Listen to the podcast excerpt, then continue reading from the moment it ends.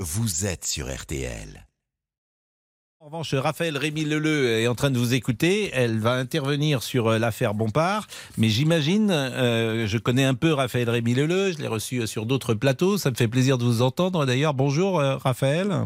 Bonjour Pascal. Et merci d'être avec nous. C'est intéressant, euh, si j'ose dire, d'écouter euh, Thierry. Et ce concept de euh, une gifle est si vite partie. Eh bien non, en fait. Une, une gifle n'est pas... vite partie. D'ailleurs, les statistiques le montrent bien. Euh, nous sommes combien de femmes en couple et combien de femmes se retrouvent à gifler leur partenaire?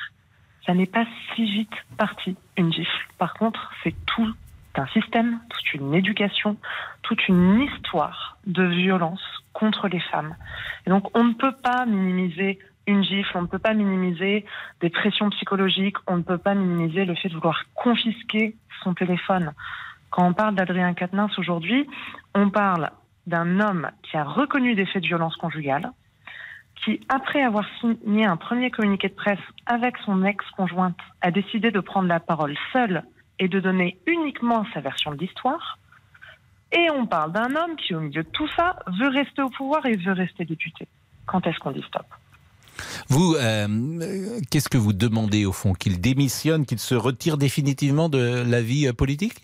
Bien sûr, j'exige la démission d'Adrien Quatennens. Mais qu'il dé... Et... c'est-à-dire que c'est euh, sans appel? C'est-à-dire qu'il n'y a pas de, de, de, de, de, de phrase intermédiaire d'une certaine manière? Vous pensez Mais... qu'il doit se retirer de toute vie publique ad, euh, à jamais?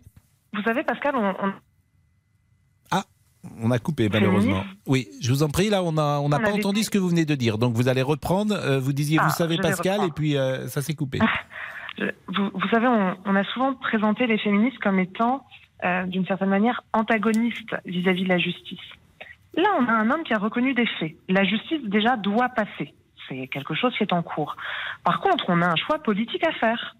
Et à l'ensemble des camarades de la France Insoumise qui ont le culot de défendre Adrien Quatennens aujourd'hui, moi j'aimerais qu'on, qu'on revienne un petit peu en arrière, qu'on fasse un petit exercice d'imagination. Si on avait été deux semaines avant les élections législatives, est-ce que ces personnes auraient eu l'indécence de dire qu'Adrien Quatennens devait être candidat? Est-ce que vous avez véritablement l'indécence de dire à toutes les femmes de ce pays et à toutes les femmes qui ont déjà été victimes de violences masculines qu'elles doivent accepter d'être représentées par un homme qui a commis des faits de violence? On arrête, il dégage.